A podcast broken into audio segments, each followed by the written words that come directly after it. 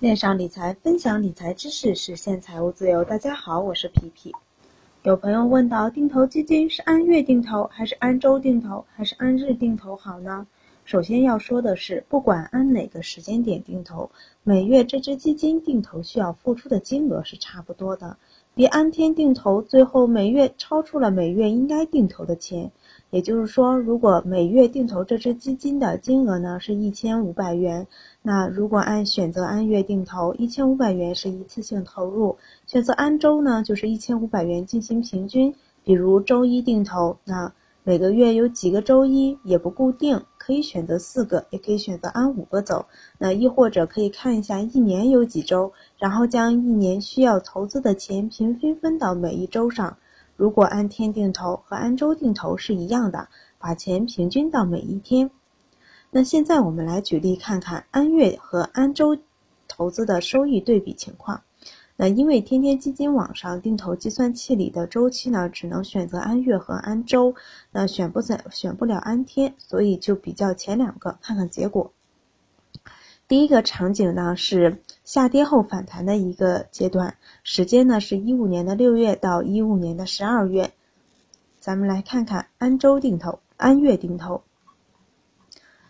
那按月定投呢，分别举例的是每月的一号、七号、十五号、二十号、二十八号这几天定投的区别差异呢比较大，收益率呢大概在百分之十三。到百分之二十六之间，所以我在想，是不是下跌反弹的反弹的这段行情，按月定投差异都比较大呢？就同时比较了一下零七年的十月到零九年的八月下跌后反弹的行情。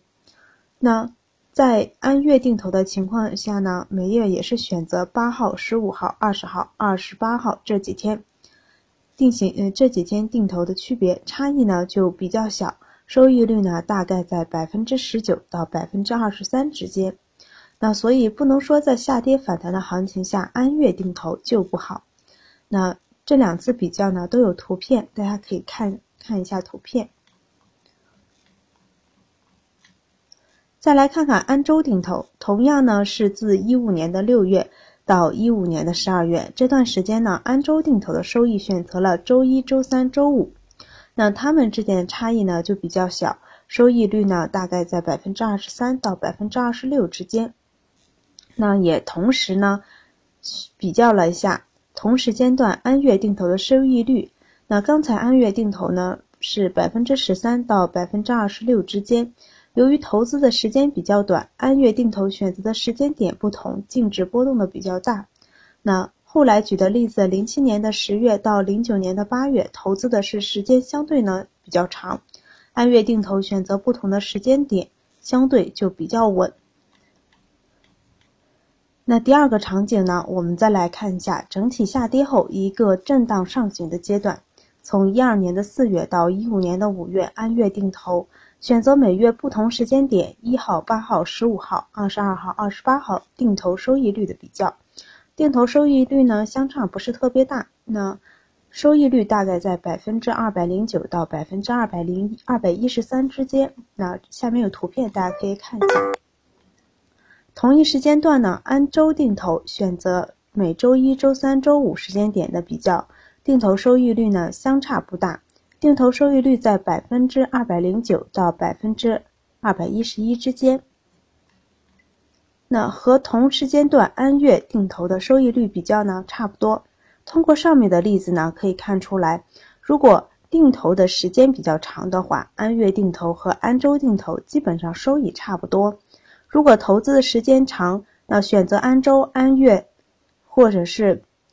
具体是按周的周一周二或周三周四，那按还是按月的月初、月中、月末定投之间的差异都是不是特别大。但是话说回来了，具体投资多长时间能有收益，这个是没法预测的。那为了避免如果短时间内就有收益，那防止收益波动比较大的话，那选择按周或者是按天可能会相对稳一些。为什么说它们之间的差异可以忽略不计呢？少有人能把所有的收益都收入囊中，我们能吃到部分的收益就已经很不错了。相差的相差个百分之二、百分之三的收益率呢，基本上可以忽略不计了。那所以说，选择按周定投、按月定投、按天定投都可以，看自己的喜好，不能说哪个比较好比较好。那上面的例子只是比较了定时定额投资的收益率，没有比较定时不定额，亦或是中间有单笔补仓的这种收益情况。我是按天定投，那并不代表按天定投的收益率就高，